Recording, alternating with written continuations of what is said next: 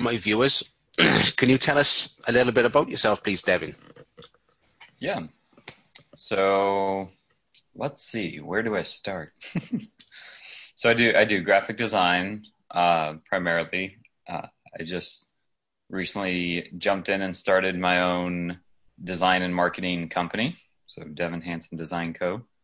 And uh, it was something that was supposed to be a two-year plan where I was going to take a whole year and really focus on my creative skills, and then take a year and focus on what it means to build a business and then start it. However, three months into that plan, I was let go from the agency I was working at, which, you know, it, it, at the time was kind of devastating. And, you know, I thought, well, I was going to do this as a two-year plan. And so I started applying at places, and through that process, just decided like, this is what I got to do. So yeah, so I do design and marketing and photography, and I, I get to do all the things I love and all the things I don't love. Yeah. Like running a business, and um, yeah, so it's, it's me. My wife also does some graphic design, so she helps on the team. So I've got a wife, three kids, uh, three boys. So that's, you know, a, a crazy house. Busy house. A busy house. Yeah. lots, of, lots of wrestling and running around and chaos. Beautiful chaos, though. Yeah. yeah. You know, I, I hear you. It's uh, can drive you cuckoo sometimes, but you wouldn't be without it. Oh, yeah. Okay, so I, I love your, um, the term you use, uh, visual storyteller. I think that's quite descriptive. Yeah. How did you come up with that? Um, I came up with it. So as I started the the business, I was writing kind of the material to say, like, you know, what do I do? What are my, like, selling points and stuff like that?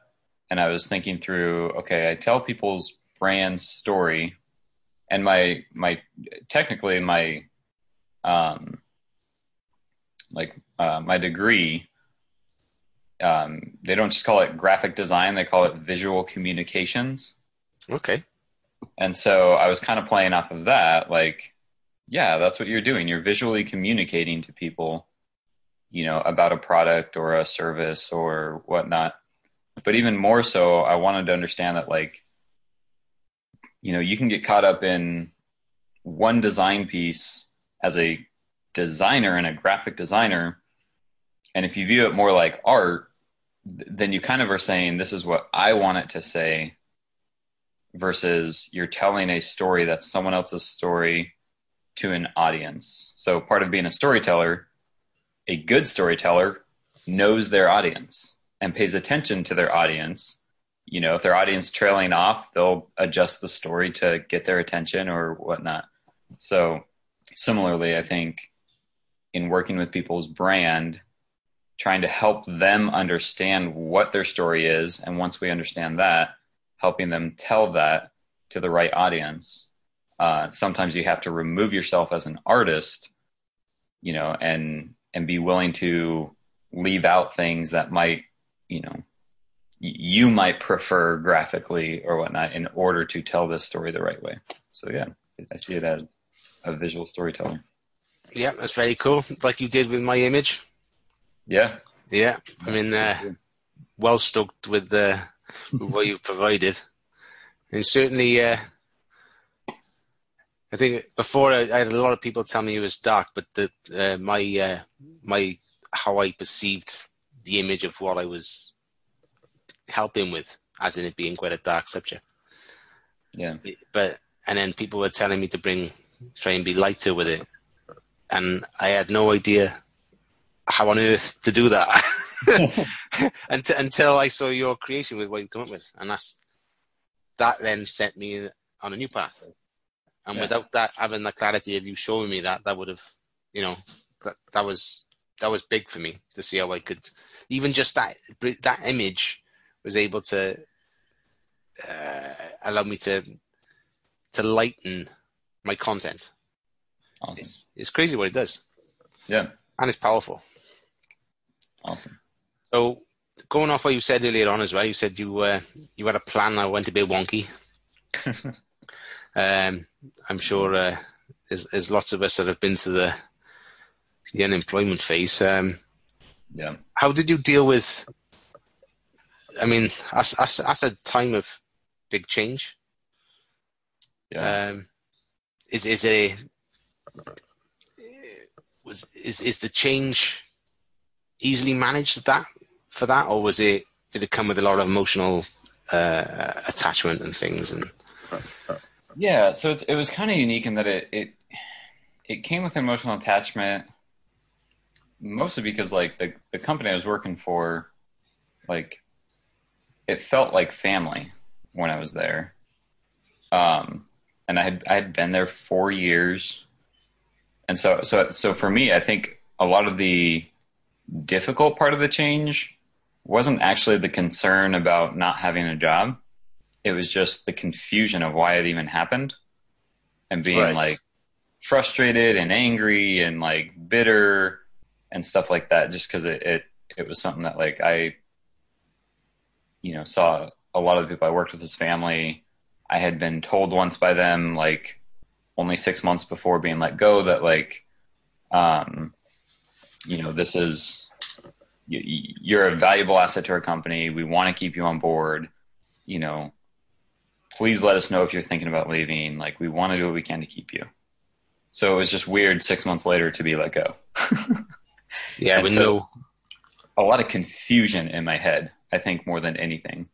Um, so trying to process that confusion while also trying to make you know, a big decision of, do I start a business? Do I, you know, do that was, was probably the most difficult part of that change. So, yeah. And uh, how did you, how did you process that? How did you, how did you manage that change? Uh, yeah. So, um, so one, the, the community that my wife and I have around us, um, our family was, you know, very supportive. Uh, Jen's Jen's dad sent us like two hundred dollars in gift cards to movies, restaurants, whatnot, because he was like, hey, you know, I know while you don't have that job, you're not going to be wanting to spend money at places, but it's important that you go out and have fun still and things like that. So like, yeah, so that was like very refreshing to still be able to have some of that and, and some of that freedom, go see movies and not feel like, oh, I'm spending cash I don't have. And, you know, so, so that helped with the emotion side of it and, and pursuing, you know, stuff like that. Um, and then, you know, we have, uh, uh, you know, our, our, our faith and through prayer and, you know, meditation and, and whatnot, like, was a big part. I, another part of that community is the people at our church that came around us and said like, hey, if you need anything, just, you know, give us a holler, even if it's financial, like we're there, like we're not going to let you guys fall.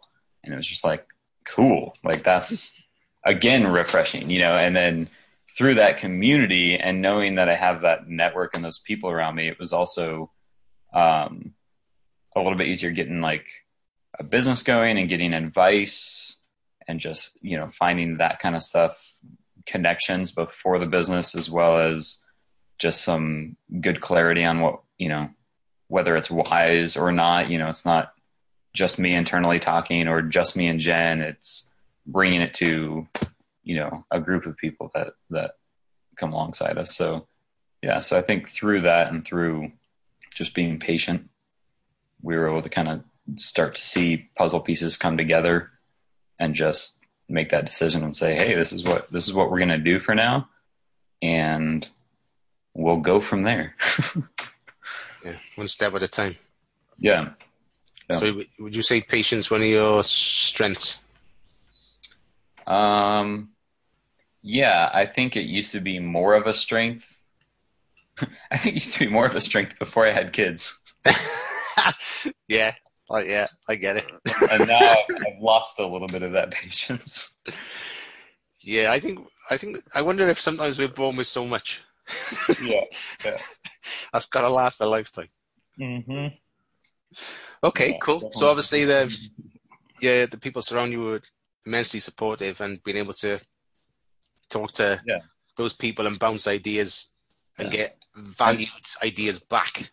And there were a lot of unique situations. So, you know, I I go to the same person that cuts my hair and he was like, hey dude, this one's on me. Like, oh, fair play. Worry about it. You know, and he's, he's, you know, goes part of our church and part of that thing is he's just like, hey, I'm just here to like help you be the best you to get this done kind of thing. Like if that means a haircut so you can go to an interview and get a job, like then the haircut's on me, like, you know, that kind of thing. And then just before I was let go, my wife was doing some, well, was about to do some physical therapy work. Um, and then I was let go and it was like that week that she had an appointment and we were told insurance would still cover through that week, but then she went to the appointment and they're like, nope, you don't have insurance. So we kind of freaked out. And then friends of ours that had recommended this physical therapist were like, we'll cover the first three.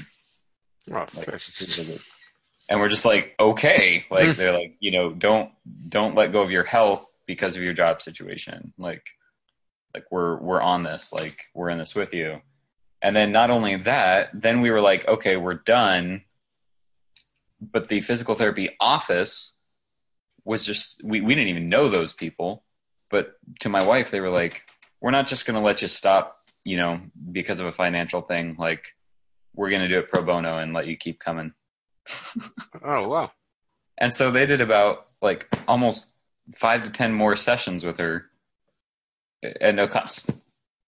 And so we were just like, okay, like just, just continue yeah. things that like we would not expect to happen. That, that just kind of helped be that little bit of encouragement to be like, all right, uh, this is, it's worth doing something that's difficult knowing we have people around us like that. Oh yeah, one hundred percent. Doesn't it make you feel, I mean, because that, that's quite unique. You, you, I mean, having that environment where, I mean, families can be there so much and yeah. friends can be there so much. But yeah. having all those people and all those things happen, like, you know, from your haircuts to your physiotherapy to then turning into yeah. pro bono. Yeah. You feel like you're on your path. Yeah. It's like, you know, you're like, yeah. you're in flow. Yeah. And part of me too is like, you know, we, we had some savings, so it's not like we couldn't do, you know, it's not like I yeah. couldn't pay for the haircut, but just, it's just, you know, there, there's something to it about how it, how it changes the, the emotions and attitude and stuff like that, just to be given that gift, even if you could afford it, you know, like you just feel like you have a team behind you, even though they're complete strangers. Some of them, it's like, yeah, we, so. um, It makes yeah. you want to go and be that kind of person. So like, it makes me want to go and start my business so that someday I can offer free graphic design to someone who needs it to get their thing going. You know, that kind of. Like, one hundred percent. Yeah. Yeah. It's the giving back. Yeah. But obviously you've got to put the beginning foundation bits in to yeah. be in a position to give back. Haven't you? Do you know what I mean? Right. And that's yeah. the, that's, that's the crux of it. Mm-hmm. Okay. So that's pretty cool. Um, okay. So, here's one of the questions. Thinking back to your time in school, what stories come to mind? Um, yeah. So I was always a, like, like when I think of school, I think of how reserved I was because, you know, I, I didn't have, I didn't have twenty friends, but I didn't like not have friends. And I didn't feel like I was missing out because I didn't have, you know, a ton of friends. Like for me, I was okay to have two really good friends. And then from there, I was quiet and reserved, but like people are always like, oh, so you were kind of shy. And I was like, not really. I was just quiet. Like I, I feel like I was very much like an observer. And so I, I was totally content to like be at an event with a lot of other kids and just sit in the corner and watch and observe and people watch and, you know, kind of just take it in. And then, you know, I I had no problem like talking with one person or a different kind of person, like who are completely different types of people. Mm. Um, because I don't know, like in some way I, I was kind of a chameleon in school and that like, you know, I could kind of go and become a little bit like these people enough to just kind of have a conversation and go and be a little bit like another group and have a conversation. And in doing so, it's not like I had my group of, you know, my clique that I was in or whatever you want to call it. It was just, yeah, I could talk to a lot of different people, and I had a couple close friends. So, so that's one thing that I think of with school. Um, then there's, there's definitely a couple teachers that stand out. Um, you know, I think everyone has, well, I hope everyone has at least that one teacher that was like totally different than the rest, fun to be around, still taught things, but like, what? And I, you know, I think back to, I, I probably had two or three of those kind of teachers through my, like, you know, junior high, high school time. So do you remember I can, I can jump into some of those stories or... Yeah, crack on. Yeah, yeah. So, so my, my absolute favorite teacher of all time was Mister Curran, high school geom or high school algebra, um, Corona del Sol, Tempe. That's the guy. Shout out to him. Um, he, you know, started off the, the class with a like, here are the rules of my class. We will have fun. We will learn. But you will respect me, you know, and there will be no swearing in my class, you know, and some kids are like, what? You know, like, yeah. You can't tell us that. I was like, yeah, I can. And then, and sure enough, you know, something would go by, someone would swear, and he'd just be like, all right, outside. And they'd have to go and not, not just, you know, be in trouble, but they would just have to leave the room, sit outside. And they'd, and he'd leave them out there until the end of class, and they missed out on whatever. So it was like, whoa, which seems crazy strict, but then people like loved him so much because of other stuff I'll get into that. Like, you're like, okay, yeah, I guess I deserve that. You set the rules. Like I, I knew that was the rule. I guess that's the consequence. So, so, you know, you help people learn that there's like a consequence to rule breaking and things like that. But we also had all these different events through the year. So we had, there's, you know, I don't even remember what logarithms are. So maybe that teaching didn't stick with me too well, but it stuck with me enough to pass the test. But on the logarithm test, it was called the logger test, and you could come dressed in logger outfits and get extra credit on the test. So if you had a flannel shirt, that was an extra point. If you had a beard, that was an extra point. So people put on fake beards and came in. If you had steel toe shoes, that was an extra point. If you had blue jeans, that was an extra point. Oh, fair play. And then he's like, but please don't bring an axe to school. Yeah, that wouldn't go down well. That will be minus points. And then he tricked the thermostat. So the thermostats are like locked in the classroom, but he brings in a little heating pad and puts it over the little lock in the thermostat, which tricks it to thinking it's so hot that it gets really cold in there. And like, and that's, that's how we took the logarithm test. Like, you know, and then we did all, all kinds of other stuff. Uh, I won't even say what they are, but Froggy Olympics, talent show, ghost stories, like, and all these different things that were like extra credit points, but nothing that would like, you know, if, if you had a high B, it would be enough to push you to an A, but it wasn't anything that was like, oh, you're not learning math and you're just getting an A because you do these other things. But so it, it just, it made it fun. He always talked about like teachers as being scary. He's like, we were out in what were called the ramadas, like they were separate from the school because there was just not enough school space for the amount of students there were, so they had these extra little ramadas. And he'd always be like, all right guys, I'm going in, I gotta go into the teacher's lounge and get something. And it was like this scary thing to him to go to the teacher's lounge. Or he's like, those other teachers are just too too stuck up and too, like, they hate their, they, you walk in the teacher lounge, they're complaining about all their students. He's like, what good are we as teachers if we're just complaining about our students and not helping them, you know? And so it was just like, man. So anyways, that's my all-time favorite, absolute favorite teacher from any, any school, any grade. I think teachers need to be modeled on him by the sounds of it. Yeah. Yeah, yeah. Definitely. Definitely. And he was, had an Irish accent, always talked about Ireland as the homeland, but he's never been to Ireland because he grew up in a Irish community in New York. So his parents were from Ireland, you're Irish, but you've never been to Ireland. I just looking, you know, you say, you mentioned uh, a couple of college trips to, you've, you've done some traveling. Yeah. Yeah. So, oh, Devin. I did a leader. Uh, my, can you hear me here? Yeah, back in now. Okay. Sorry, it said my internet connection's weak. Uh-oh. Hopefully we're all right. Might be that my wife put on Netflix for the kids. I just told mine to get off there. Yeah, I might need to run downstairs real quick. You, you, just a second. Huh? I'm gonna I'm gonna do that. Just a second. I'll be back. Okay, I'm back. Hopefully we should be good here. Full bars now. For now. Um. So yeah, summer before my senior year, I uh, did a, a trip through the youth group at our church, but it was a leadership training trip, and we went to Dominican Republic for two weeks.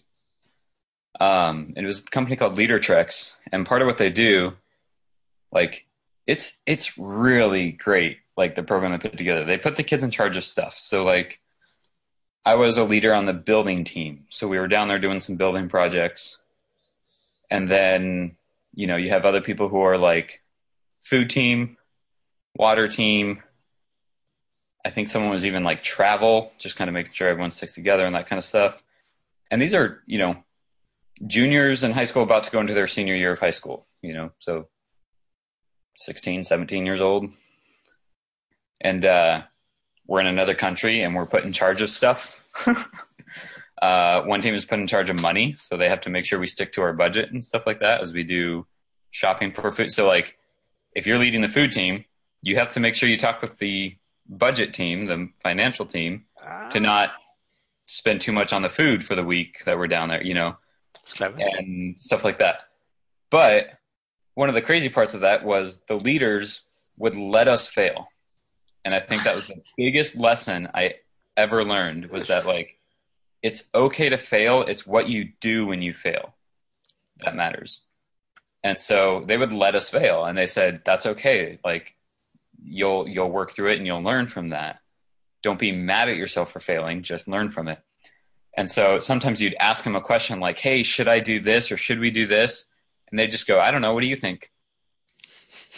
And that was like their trained response. So you go to a different leader, maybe to be like kind of that whole, like, you know, well, mom said no, so let me ask dad kind of thing. Like you go to a different leader and you ask them and they, same thing. I don't know. What do you think? You're just like, that's pretty cool. Okay. I have, I have to learn, I have to make a decision here and it might be the right, the wrong one, you know, like, yeah. But that's okay. Like, and so the food team, you know, one of the leaders took them out and we were going to do like, their plan was some kind of pizza that night, but we're shopping and the people on the food team don't know Spanish and they're shopping in this market and all the labeling and stuff like that is in Spanish. And we had someone on the trip who does know Spanish, but they didn't think to bring that person with them. Oh, so, like, you know, and so the guy that is, you know, the, the adult leader that's with them knows Spanish and sees what they're doing. And he told us later, he saw them reach for what they thought was spaghetti sauce, like a, you know, pizza sauce. Mm. It was jelly, some kind of sweet jelly. And they put it into the basket and he didn't stop them. And that's the thing. Like, it's not like, oh no, guys, you should grab this. It's you're, you're going to learn a lesson here, you know? And so they get back and they start making what they think is pizza and they realize that the sauce is a little weird and we have jelly pizza for the night with cheese and pepperonis on top of jelly. and and it's like, well, you know, as long as it wasn't going to harm us, yeah. They would let us fail. And then at the end of each evening, we do kind of a breakdown of the day, like, you know, what what lessons we learned, how we can do better, like what would have made that better. And that's where we said, like, well, we have someone on the team that knows Spanish. If you had brought them with you, like that's a solution to that problem. Or, you know, kind of that, that type of stuff. So it was just like really good to like analyze the day at the end of each day and see, you know, what could have been better or what, or what went well too, celebrating the day as well. And so it was just a, a really good lesson on leadership. That's, that's instrumental, isn't it? I mean, that's only something, um, being allowed to fail and accepting yourself to fail. It's only something I really become aware of maybe the last two or three years. Yeah. Just through my own reading and my own research, you know, it was yeah. never, it was never put to me in, you know, the basic words as it's okay to fail. Right. You know, especially through school. Because, I mean, all the dread and all the fear is based in that. Yeah. So uh, I bet that was, so uh, what age were you looking for you when you went through that? So I was probably, what would I have been? Seven? No, sixteen. Wow. So, yeah, I mean, that's, you know, that's, that's massive, isn't it? Uh, yeah. How, how you will approach life in general. Yeah, and I, I think that's interesting because it's like the earlier you learn the lesson of, of it's okay to fail, like the better, you know? Mm. And I, and I think seeing it there and having it repeatedly told to us for two weeks straight, and, and not even just two weeks straight, because there part of it is leading up to the trip, you're doing some training as well. And like so that. You've got, you know, about a month of constantly hearing, you know, I don't know, what do you think? And it's okay to fail. Yeah. And it's just, it's, I, I don't think I'd be, you know, starting a business or, or where I am today if I didn't have that. No, it's massive. I mean, and I've noticed, you know, my children, they're starting to, the school environment there, and they're starting to come out with these little things. And like my son came out with something the other day about the, the word fail. And he said, it told me what it stands for. I've never heard it before. It's, and it, I said, okay, go on in, you know, teach me. He said, uh, first attempt in learning. And I was like, ah, oh, wow, I've never heard that before, you know? Yeah. So it's, you know, it's obviously, uh, it's coming on, you know, and, I, and I'm drumming it into my kids all the time. It's, you know, yeah. I don't want them to go through life fearing things, and especially yeah. when they haven't even attempted anything, you know? Yeah. We, uh, our, our pastor at our church always says, I hate the word potential. He's like, because growing up, I was always told like, and, and he was a football player, and he's like, I was always told like, you know, you you always hear, oh, you've got potential, you've got potential, and he's like, but does that mean if I don't end up in the N F L, I'm a failure? Like, like you know, if if I always just have potential, like telling that to a kid makes them feel that pressure and that stress of unless I make it here, all I had was potential. Yeah. Versus being like, no, you're good. Yeah, like, exactly. Yeah, you're good. Period. You may not be in the N F L right now, but you're you're really good. You're really good at what you do. Like it's what so, Offset is is more is more disconcerting, because the fact you've got potential is the teacher's applying it in the context of his own thoughts. Mm-hmm. So as in, like the teacher's thinking, you know, like you said, the teacher might be thinking uh, N F L, you know, and yeah. maybe a specific team in the N F L. Well, that kid doesn't know what team that teacher's thinking. Or he might not even be, you know what I mean? Or the kid might just t- take it a completely different way. So a lot of the time it's, yeah. You should say, or European League if you prefer. Oh, yeah, yeah. But yeah, I mean, why can't, why can't you just say, you're, you, you know, you're talented or you're good, or like you said, it's, it's, it's odd. It's, it's like, yeah. I think, I think times are shifting now. Things are changing. Yeah. So. Okay, um, so recalling um, your, the younger you, what lessons do you think took you longest to learn? Yeah, um, definitely like learning to actively seek advice. Like I would, I would patiently listen to it if people were trying to give it.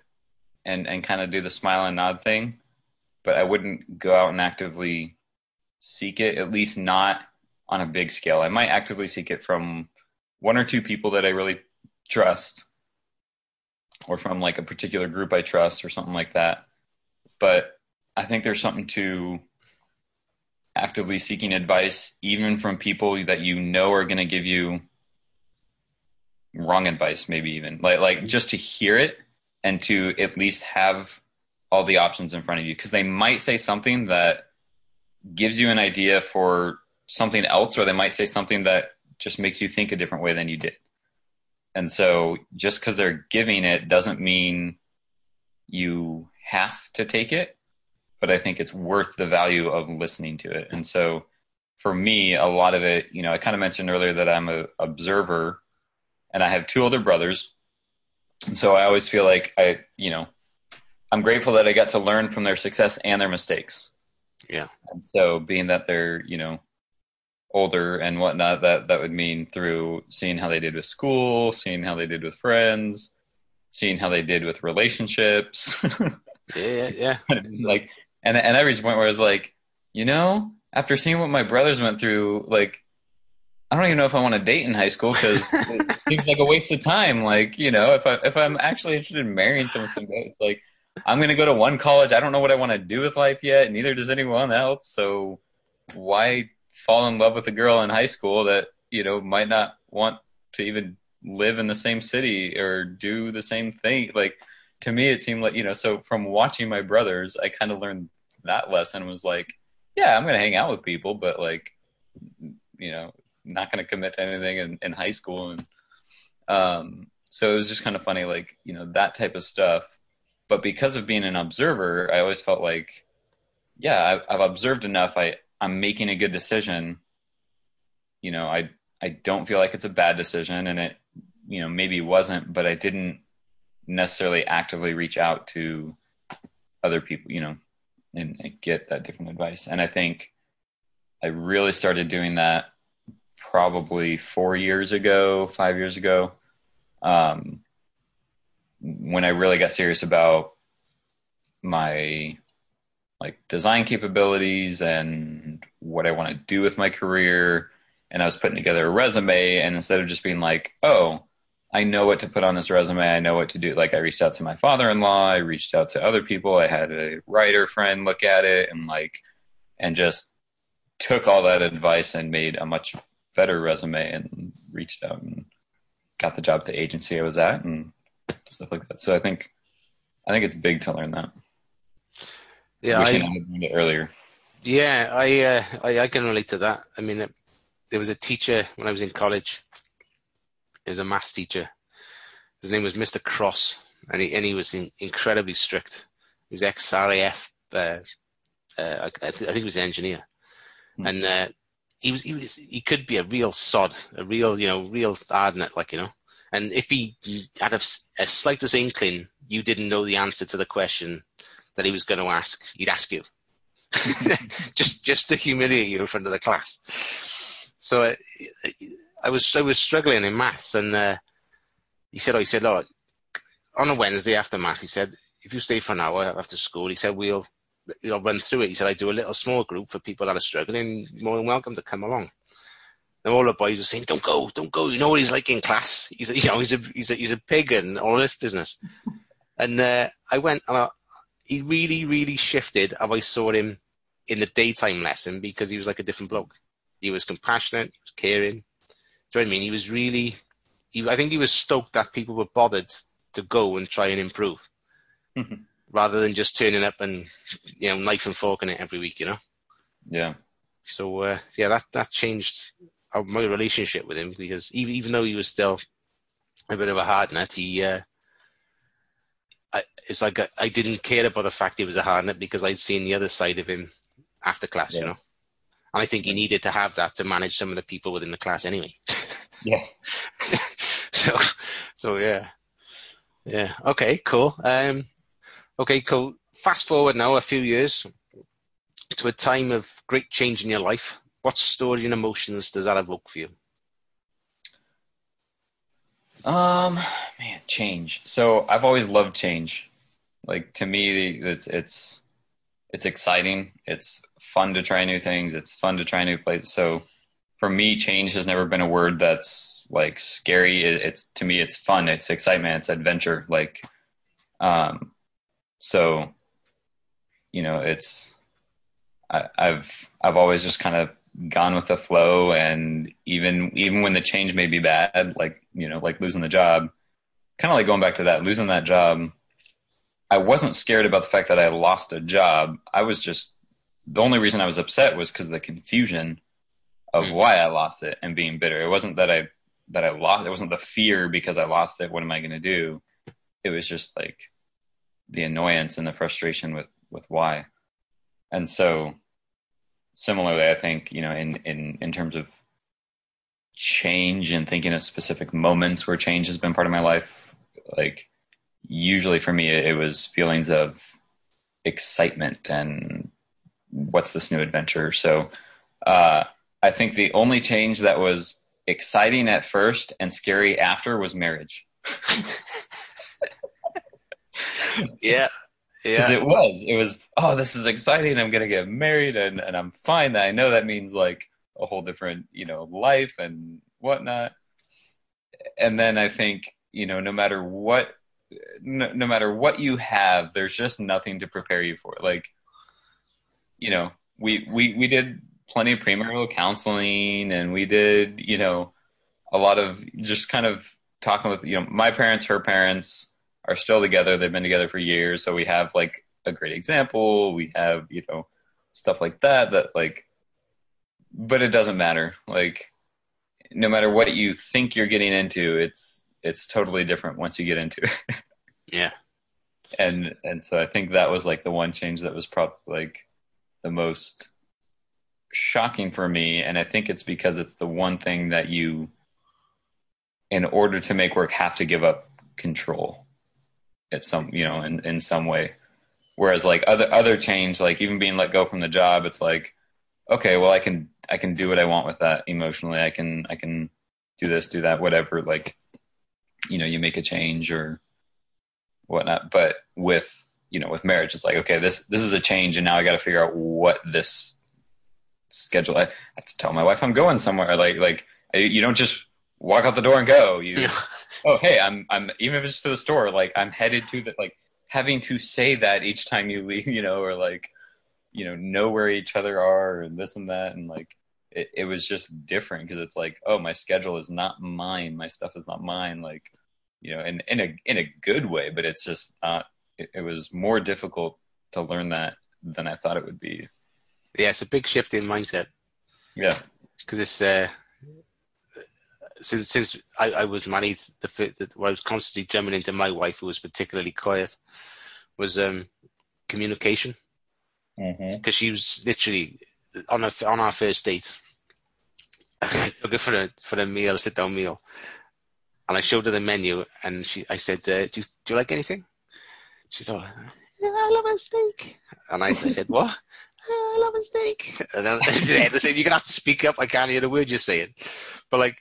Eventually now she's come full circle where she I can actually she verbalizes and I can hear her. Yes. So now she's able to communicate, uh, but but with that communication then goes uh, like you said, a, a like it's like a surrender, but it's an acceptance that it's like you said it's not just you, it's it's two.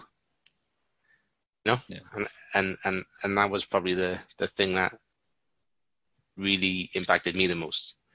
Was yeah. making aware that how I was um, in the relationship and being able to accept, that, you know, that, that I can affect another person, you know?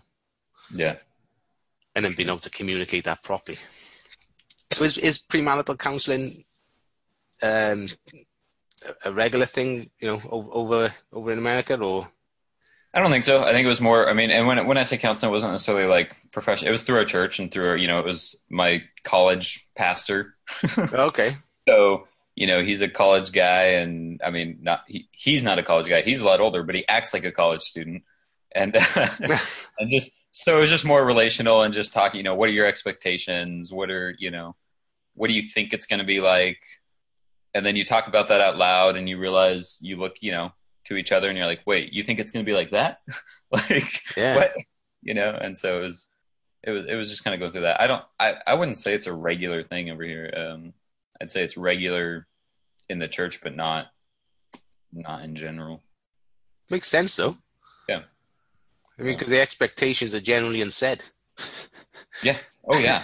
That's what yeah, drives you, you. That's what drives you, you crazy. And you assume they're the same. Like, even especially like with my wife and I, you know, both raised in the church, both raised by similar parents, similar beliefs, whatnot. You you just kind of assume like, oh yeah, we we think the same things about life, and then you start bringing up conversations about, you know, well, what do you think you'll do with your kids for school? You know, oh, homeschool, oh, public school. Wait, what? Like, no way, like, this isn't happening. And and you start you start having some of those like, oh, I guess we do have different beliefs, same major beliefs, like overarching like life story, world story, like view and stuff, but like yeah. different beliefs when like the little things that happen inside the home. Yes.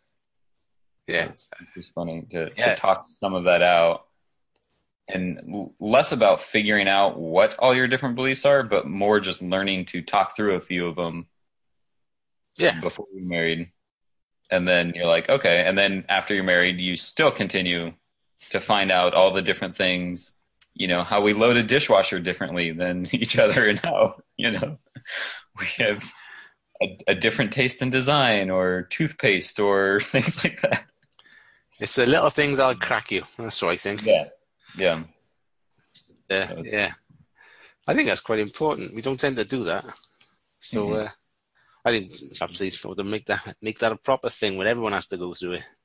Yeah, might change the numbers then of divorce and staying married. Yeah, yeah. I, I'm, I'm, I'm thinking this now. Like, you know, if if you took similar lessons and applied them to a business you're starting too, like, you know, asking questions before you get into it and talking through it, and you know, that's that's kind of what we're doing here. You know, and that's kind of what you do is like, it's almost like pre- premarital counseling, but for a person in their business. Yeah. yeah. Pre-business counseling or, or, you know, pre-journey counseling, whatever their next step is. So yeah, that sounds cool. It's a similar thing, getting, getting through those conversations. And we don't see, it's all in your head, isn't it? All those yeah. stories. Yeah. And the, the story goes on, like you said, and it's not, in, I've, I've actually written my Facebook uh, blurb today, and and I and I go into it in there saying about the the, the stories that we tell ourselves and, and everything else. But as, as I was writing it, I was getting awareness, you know, a growing awareness, and, and thinking, oh, I didn't realize that, and, oh, I didn't realize this, and yeah. about my, about myself, you know. So yeah, it's, it's, it's good to have. Like, okay, so if life was to be happening for you and not to you, what lesson were you gifted? Hang on a second. Like, yeah. So if you were to think of life as happening for you and not to you, when you think back to lessons in your life, what's mm-hmm. the lesson looking back that you've been gifted most often? And given to, yeah. So um, similar to what you said about um, your learnings with regard to um, some of the things that took you longest to learn. Yeah. Take it into your adult life. What's the thing that that, that I learned? Yeah, I, I think one of the lessons, I guess, that's what was gifted to me is just the um kind of kind of an uh, the ability to go a different direction, even if it's against the flow. Like, um, not always just doing what is assumed the next step or assumed to be the thing to do, and and. Kind of what I mean by that is like, I, um, I was in drumline in high school, and I decided not to do it my senior year. And people were like, "What? Like, you're like this is your thing. This is what you do." And I was like, "Actually, it it was my thing that I enjoyed doing in high school, but I don't plan to do it in college. I don't plan to do it in life. And why spend my senior year doing that?" And and it was like hardcore. Like our our drumline marching band was best in state, and we would do some national competitions. So like, it was a big commitment to be on it. Like lots oh, of all the synchronous walking and lots of, yeah, yeah, yeah, yeah, playing and whatnot, you know, out on the football field. Impressive. Um, the the real reason for the football field. That's the band. Yeah. Um, and it, it, you know, we were really great, but like it it took so much of my time that I just felt like, you know, this is my senior year. I want to enjoy that time doing other things. And it, and it wasn't difficult me for me to like step down from that and see the value in not doing it, where everyone else is just like, whoa, but it's what you do. Like it's, it's your thing, you know? And, so, and I think, can we, can, sorry, can we dig into that there? Cause that's, that's quite, that's, that's brilliant awareness to, you know, you're still a kid at this point coming yeah. into a young man, you know? Yeah. And then making, you said it was quite easy to step back and, not when everyone else is just like going with it because it's who they are. Who right. they are is not the person beating the drum, it's what they do. You know? Right. But yeah. people, people associate with things and things yeah. they do. So uh, yeah. w- what did you do there to be able to step back? How did you have that awareness to step back? So I honestly don't remember if it happened before or after. So I mentioned the trip, the leadership training trip. Yeah. And I think that was definitely a mind shift for me in how I viewed myself. Like I said, not being afraid to fail, just really kind of a different view on like things happening around me. Um, that was also, I should also say that was my first experience being in like a country of poverty. Like I'd seen it, heard it, you know, you see photos on, on T V or something, you know, and, and stuff like that. But like being around it definitely gives you a different perspective on, on life. And so that was the summer in between my third and fourth, you know, junior, senior year of high school. Okay. And so, which somewhere around there would have been when I made the decision not to do drumline as well. And I, and I don't remember if I made it before the trip, after the trip. I think it was probably after. And, and it was just, you know, hey, like I, I realize now there's different things I want to do. And I want to work, like I, I decided I want to have a job and kind of pursue that. Um, I was leading a club on campus that I wanted to to focus, you know, more efforts on and, and kind of grow that and work with people inside of that and um, be a little more available to the things that mattered most to me, I think is what the lesson was.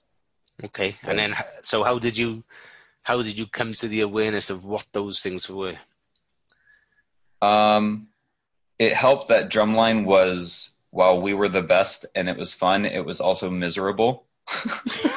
Why the, the intensity of it? Because of the intensity of it, it's like to, to be good, you, you've just got to have that sometimes, you know, like, and you know, the, the instructor, you know, he's your friend when you're not doing the drum stuff, but when you're doing it, he is a complete asshole and a complete, like, I mean, he throws stuff at you, he threatens you, you know, like you miss a couple notes and he's, you know, Devin, you missed that again, I'm going to shove my foot up your ass. You know, like, like, and you're in high, in high school, that's a little bit like overwhelming. I think I'm, you know, probably less bothered by it now than I was then, you know, and I was just like, I just don't want that, you know, so, so in some ways it was easy to walk away from that. Yeah. But then it was also like, okay, if I walk away, what am I going to do? What does that bring value wise? You know, and I think just kind of the joy of making money, you know, having a job was one. So we, I didn't have an allowance growing up. So, you know, making money was finding odd jobs here and there. Hmm. And so the idea of like having time to have a regular job my senior year, you know, was, I think, beneficial. You know, and, and something that was like, okay, that'll give me money to save, save for a car, college, whatnot, you know. So I think it was, it was just kind of seeing that and seeing, you know, the, the value in my time, not just, you know, so learning the value of time and money, I think, is what helped make that decision. So have you, do you think you've applied that from, from the time when you did that? Do you think you've applied that forward as after that event when you look back? Like, or do you think there's a, a times where you maybe went against your own innate knowing? Do you know what I mean? Where you, do you know what I'm trying to say? Yeah, yeah, yeah. I, I think I have. And I think, you know, one thing that happened, my wife and I moved to Colorado for a year. Um, and, and, you know, we had our, our twin boys, which are our firstborn. Um, we're only like a year old and we were like, let's move to Colorado. Like, I had always wanted to move to Colorado. She was always like, nope, not going to happen. And then a couple years into our marriage, she's like, I think we should try it. And I was like, really? Okay, let's go. You know, my, my brother was already in Colorado. So it was like, you know, for me, it was just, let's go live somewhere else. Colorado is really nice. And then it was, well, my brother's actually in Colorado, so we would have some kind of family nearby and stuff like that. Um, and so we decided to do it, but like, it wasn't easy because it was just like, everyone's like, well, you've got, you know, both her parents, my parents are here. So we've got people to watch the kids. It's like, there's a certain relief in that. Um, I didn't have like a set job up there. I was transferring with a job with FedEx, which is an amazing company to work with. Um, mostly because like we, anyway, I, I don't know what, you know, like that, that was a part-time thing. So, so I didn't provide any kind of financial stability. So we were kind of just going up there with our savings and saying, let's see what happens for a year. So, so it's not necessarily like, you know, for some people it wasn't the wise decision or it wasn't like the thing. And we ended up coming back a year later, but I never, we never felt like it was a failure. We feel like it was a really great chance for us to be away from family and learn who we are as a family, like as a couple, mm-hmm. not just who we are with constant family events going on and, and, you know, constant reliance on family. And it, and it allowed us, you know, the chance to like make other friends, interact, like kind of be forced to not, you know, when you don't have family events happening every other day, like you interact with neighbors and people around you and whatnot. So it just kind of forced a different mindset. So even though we didn't succeed in making it where we stay, like it, it was a success in a way. And so, you know, despite it being something that was everyone telling us we shouldn't do it or not, you know, that it you know might not be the wisest or you won't have this, you won't have that. Like we still did it. I think similarly with with the job, and not in a way of like, you know, screw wisdom, we're just going to do it. But like you said, like, like still being able to have the insight into what good would come of it and what, you know, what, that, that kind of thing. So the, the self-awareness I think was still, still there, kind of has been similar to starting the business. It's it's not necessarily the road that's easily paved or a road that's, you know, plenty of people saying you shouldn't do it or, you know, whatnot. That it's kind of like, all right, well, I have the self-awareness combined with the willingness to at least listen to other advice and, and hear it out and whatnot that I was talking about earlier. And I, and I think like those, those lessons have, have helped make those decisions. I don't know if that really answered the question there. Yeah, no, no. Yeah. Yeah. Spot on. Yeah. So you sort of touched on it already. So my next question was, how do you deal with and view obstacles in life?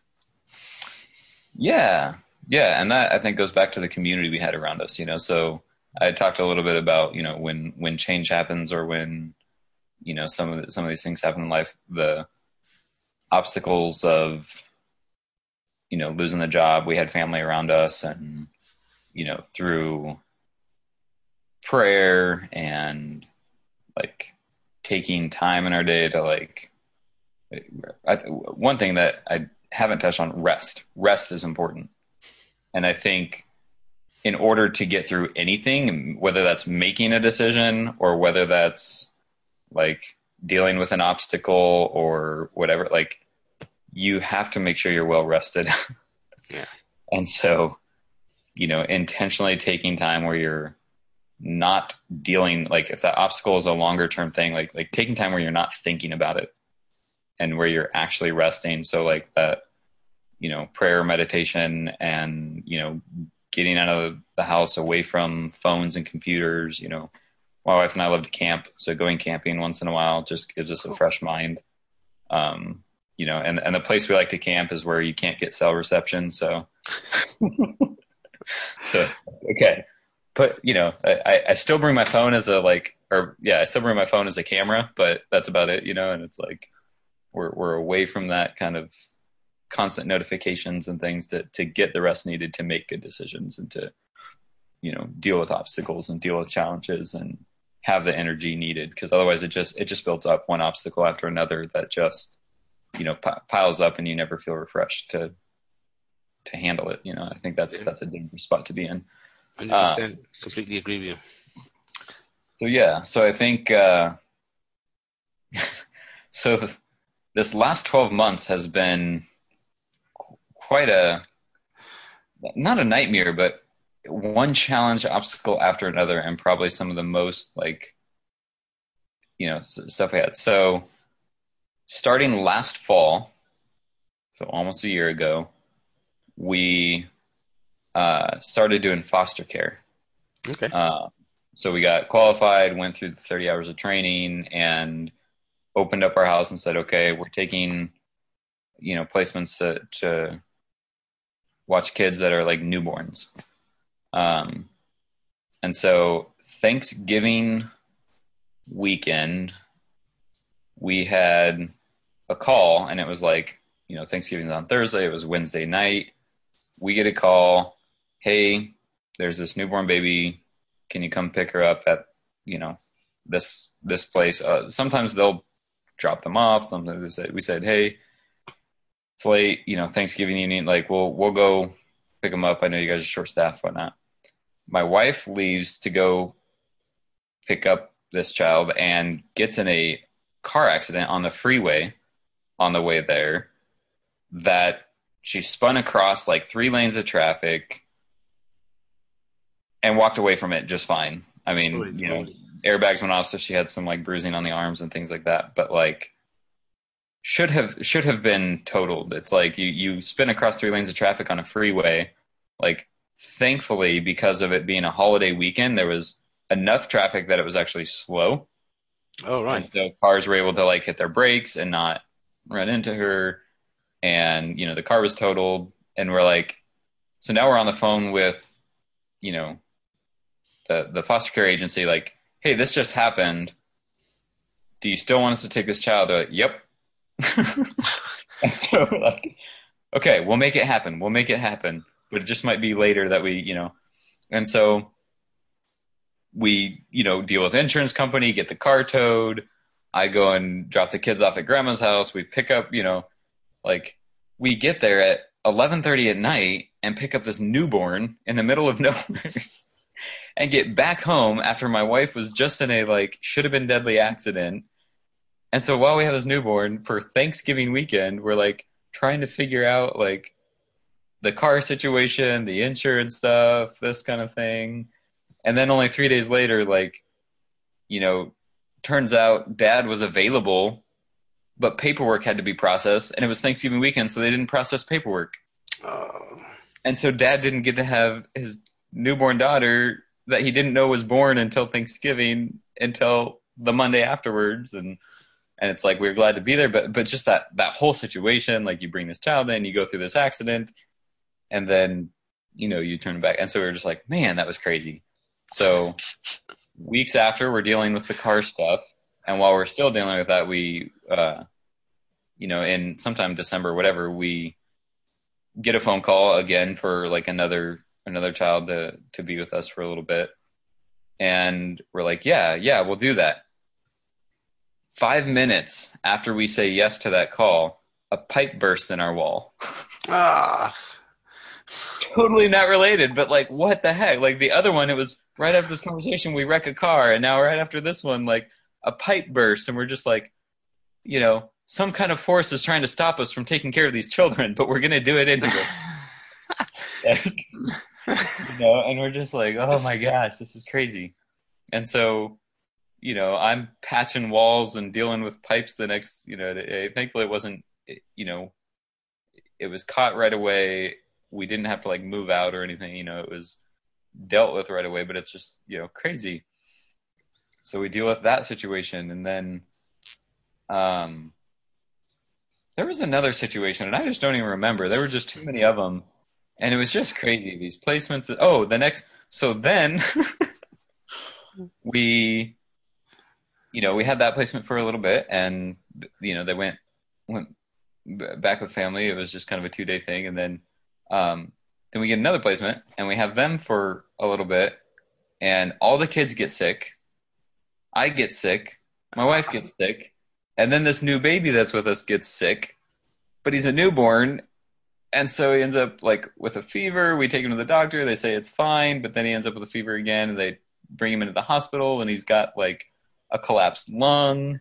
Holy moly. And like ends up in the, you know, not the N I C U, it's called something else, but, but like the intensive care for like this, you know, child. Um, uh, and, and, and we're there for two weeks, like dealing with this. And, and we're just like, every time we try and take in one of these kids, there's this obstacle and this thing. Um, and what I should say, back going back through all of that, going back to the rest, it was important to get rest. So with that first placement, the next, that was like right around Thanksgiving, the next day we were at my family's house for Thanksgiving. So it was a blessing that like after this long night of an accident and taking in this kid, we've got family to be with, and they're able to just watch the kid, and we slept, you know, just like, and it was Thanksgiving. So like there was no doctor's visits or anything to deal with in terms of like watching this, this child. And, um, and so, so it was just kind of a blessing. And, and it was a day of rest, like for us, that like allowed us to the next day deal with the car situation, the other stuff, you know, and, and so again, that importance of rest, but the importance of like, we had people around us to help with that. And same with, you know, the hospital situation, people were bringing us meals while we're at the hospital to like, you know, h- help us as we're trying to like have someone there at the hospital and not like we, the, the mother of this child that was at the hospital, um, would have visits with him, and, and she only spoke Spanish. So we're like, we don't. So we had a friend that spoke Spanish that came and helped like with the stuff. So, you know, when, when the hospital translator wasn't available, we had someone that could also help translate, and, and just pe- people showing up and constantly being there for these, these placements, and, and bringing meals and stuff like that. Like we could not do it without that. Mm. So all these obstacles that we've been through, and all that leading up to, you know, May, I was let go. And so just back to that story. So it's been a crazy twelve months for us. Um, Sounds like a roller coaster. Yeah. But yet, but yet through it all, we feel this like amazing support from, from people and stuff around us. So, you know, getting through obstacles, you've, you've got to make some connections and have some people help through it. Yeah. So, even if it's, you know, if you feel like, you know, my, my wife and I are always telling people like, maybe you don't have that community, but like, don't be afraid to reach out to counseling and, you know, like, like you, Joel, a coach, like someone, you know, like, you you can, you can make that community happen by reaching out to people and getting advice and talking and, you know, not just in being internal with everything. So that's the yeah. best way through obstacles. Yeah. one hundred percent agree with you. It's uh, going back to what you said at the very start. I, I mean, you always start off helping people to practice on to friends that are in, in need. Mm-hmm. Do you know what I mean? And uh, you you can help those people so much. But what tends to happen is, because they don't tend to have much skin in the game, they it's it's it's it's sort of a favor, but it's sort of a it's a half-assed effort on their part to change. Yeah, do you know what I mean? So it's not, I really need your help, and then they're not going to listen to every word you say. So then it becomes a little bit frustrating, right? You know, and it's like, well, like, yeah, but I want, I really want to help these people. Change, I want them to change. Do you know what I mean? Yeah. yeah. So yeah, yeah. Okay, that's, that's where the logo comes up. You know, you you ripping in the come on, time's wasting away. You know, pointing at your shirt like hundred percent. See that hourglass? Oh, time is ticking away. Yeah, people don't realize, man. Huh? So, so thinking back to where this journey began for yourself. Um, I think you've, you've touched on this already, is what do you believe has got you this far? Uh, yeah. Um, yeah, so similar to the previous answer, yeah. Yeah, faith. For sure. Faith and community. Yeah. It's mad, isn't it? In a digital age, we're twenty-four seven connected. yeah, we probably struggle to connect. Yeah. I mean, truly connect, you know? Oh, yeah. To the point where we could reach out and ask for help or... Yeah. It's it's it's crazy. Yeah. So this is the this is the my favorite one. So looking into the future, what would be the craziest and most exciting thing for you to be experiencing? Right on that, I'm going to pause for a second and plug in okay. my computer. Damn it. Okay. Cool. He's back. You want to ask that question again? Yep. So looking into the future, what would be the craziest and most exciting thing for you to be experiencing? Success in my business and time with family. That's the short answer. Um, and I think the two go hand in hand, you know, that that this hard work right now to get things going, to get this started, pays off to be able to have, you know, long, long vacations with my kids during the summer. Um, I had mentioned my trip to, you know, D- Dominican Republic, where I did the leadership training.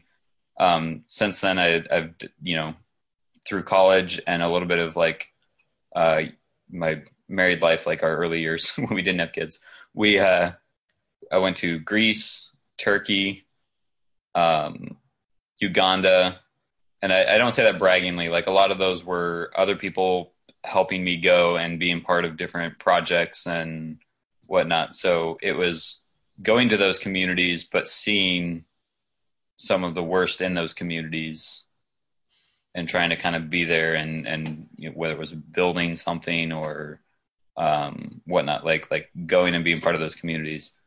Um, and, and seeing that, I think helped shape a different life. Um, it, you know, I, I think the pursuit of the American dream has turned into quite a, like this, this, this idea of like, it's my right to have it. And it's my, like, you know, I don't know. It's, it's the American culture, I think, is too, too selfish and too, you know, I, I guess it's probably a general humanity like thing. We all want, you know, something for ourselves. Maybe it's not just an American problem, but I, I feel like having been to other countries, you say you're American and they're kind of like, ah, you Americans, you know, like, really? and it just, and it just makes me feel like, oh, okay. Yeah. Like, you know, if, if you only stay in the U S here, it's like, you know, you don't hear that. You don't realize from an outside perspective the way that's viewed. And so you kind of just get a different perspective on life. I would love someday to be able to, during the summers, my kids are out of school, like go on some trips to, to, to who knows what country, you know, take them out of the U S, see different things, see different lifestyles. And even, even in the U S, just, Mm-hmm. making it to places, not, not doing the typical vacations. Like I do want to take, my kids haven't been to Disneyland. My wife and I always j- talk about this and I'm like, man, I could, you know, they should go once and that's, that's about it. And then, then I'm kind of over it. You know, my wife loves it, obsessed with it, and that's fine too. But it's, you know, to, to me, just going and exploring places we haven't been versus continually just going to the typical vacation spots. Like it would be awesome to have the freedom to do that and the finances. Yeah. Uh, you know, that, that would be the dream for me and, and being able to do that. So on the family side, that kind of freedom, that kind of lessons that I can teach my kids, you know, bring my work with me if I need to and, and do some of that would be awesome. On the business side, like I've always wanted to have an apprenticeship. Um, I, I'm, I'm all about businesses that care about the community around them, not just take advantage of, you know, the community around them or, or whatnot. Um, and so on a small scale, I say apprenticeship, not internship. Internship would be more like, okay, someone's doing work for me, for my business, but I want to have an apprenticeship where I've had a couple situations already talking with different, um, college age students that can't afford college and therefore also can't afford a computer and the subscription to the design programs to be able to learn something. But they're really talented creatively. Like they can draw really well and they can think through colors and things like that creatively, mm. but they don't have a space to learn that digitally, which is where they can actually apply it most as a career and as a job and, and stuff. So giving them a space where they've got access to, like, you know, where as a business, I have an extra computer and use of those programs, and they're there to practice, not to work on my stuff, mm. you know, so it's not necessarily a paid thing, but it's an opportunity for them to sit next to me, ask questions, practice, use the programs, do that. Like that's where I would love to take the business eventually, and just always have at least one or two, you know, people with me that, that are learning that skill.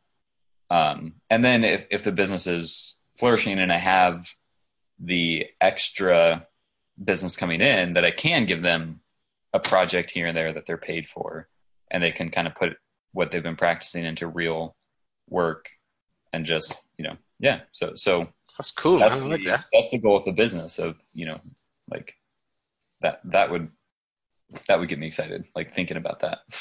That gets you pumped. Oh yeah. Yeah. Yeah. That's that's where I want to be someday.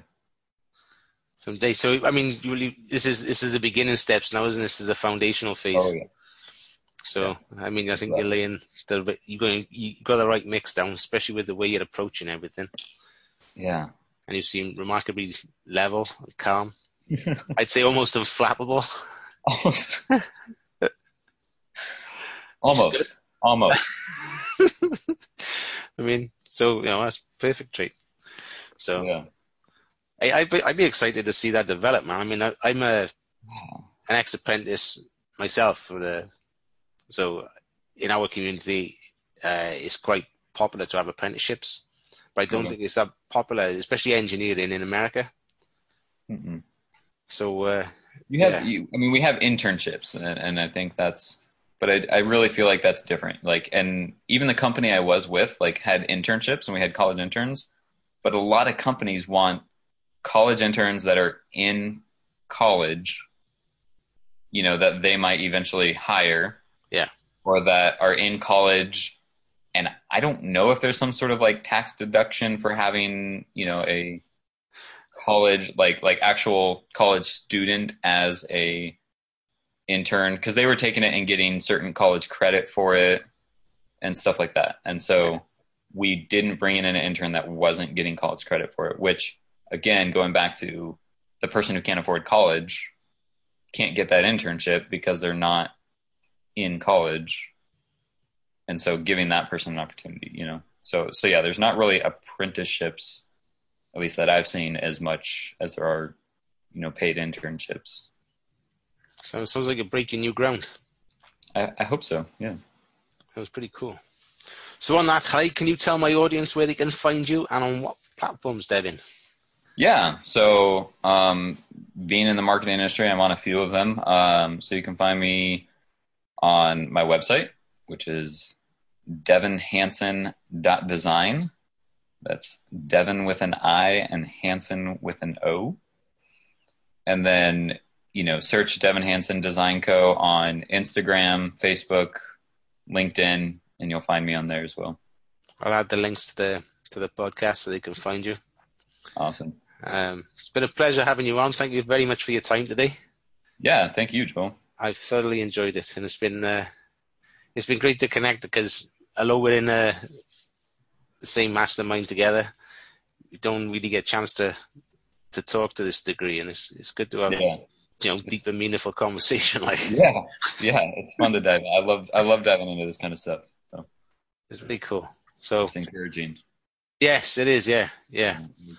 It was like I didn't know what this conversation was going to be, but uh, like going through those questions are, are are just so helpful. You know, you don't you don't know what you know what is going to come out of that, and you start thinking through those questions. And. And even though it's all stuff I already knew, going back to some of those days in high school and stuff like that, like really does fuel me to see like, okay, this, this process I'm in isn't just something that started in May. You know, it's something that started way back. You know, I can take those things from way back and and stuff like that. So it's it's awesome. That's cool, man. I'm glad you got that from me, because that was my intention. I mean, I've been, I've done a couple of podcasts and I've sent out these forms in the past, but I've always wanted to be in a position where I could ask questions that the audience can learn or, and, you know, and, um, relate to, but also to give the person I'm interview, uh, talking with or interviewing uh, maybe a shift in perspective, or, you know. Yeah. So, so yeah, I mean, that's, that's great if you got that from it. So thank you for that. Yeah. yeah. No, th- thank you for that. So what's on the cards for the rest of the day? Um, cl- cleaning up the house. It's house and, and the pool that I'm supposed to be taking care of. Oh, is it, is it nice enough? It's, it's getting a little green. Oh, that's the problem with pools. That's probably why we haven't got one. Yeah. Yeah. So we'll, we'll be taking care of some of that. Excellent stuff. So, and then, then maybe enjoying the pool and some margaritas again. Oh, yeah. Party again. Yep. So you'll have to clean it up again tomorrow. Yeah. No, just, just me and my wife relaxing. Not party, but just having a drink and relaxing by the pool sounds nice for the day. That does sound nice. We've got, yeah, we got cloud and rain. So we, uh, we've just been for a swim with the family. So I think yeah. it's going to be fired on and, and chill out, I think. Today today will be my rest day, like I was saying, to get get some refresh mindset for for next week. yeah, well, yeah. I mean, we do, we don't take t- tend to take downtime. You say we're we're, we're mm-hmm. on all the time. Yeah, you know, we're constantly bombarded with not- my my wife's phone's constantly on, and she's always got a notification showing, and it always oh. beeps. It drives me crackers. Yeah. I turn I turn mine off. And yeah. I check I check my phone periodically through the day, you know? Yeah. So I wonder how many people shout, actually... Shout out to, shout out to the Motorola phone I have, Z something, I don't even know. But uh, if I turn it screen down, then it's automatically in, like, whatever you call it, do not disturb mode. Oh, that's cool. So, like, that has been really useful. So finding ways to, like, be able to stay focused and not be bothered by notifications. Like, I know to get this work done for an hour, just turn the phone over and then work for an hour, it's and then up. open it up and see that, you know, hey, guess what? Life is still okay. Strange that, isn't it? I, I have five notifications, ten notifications, whatever, but life is still okay. Yeah, absolutely. Absolutely. Yeah. Perhaps more people ought to try it. Yeah. Or yeah. get away into nature and camp a bit. Yes. Good stuff. Okay, Devin, thank you very much for your time, and uh, you I look forward to seeing you on Tuesday. Pleasure. All right, we'll see you later. Thanks, Devin. All the best. All right. Bye. Ta-ra, mate.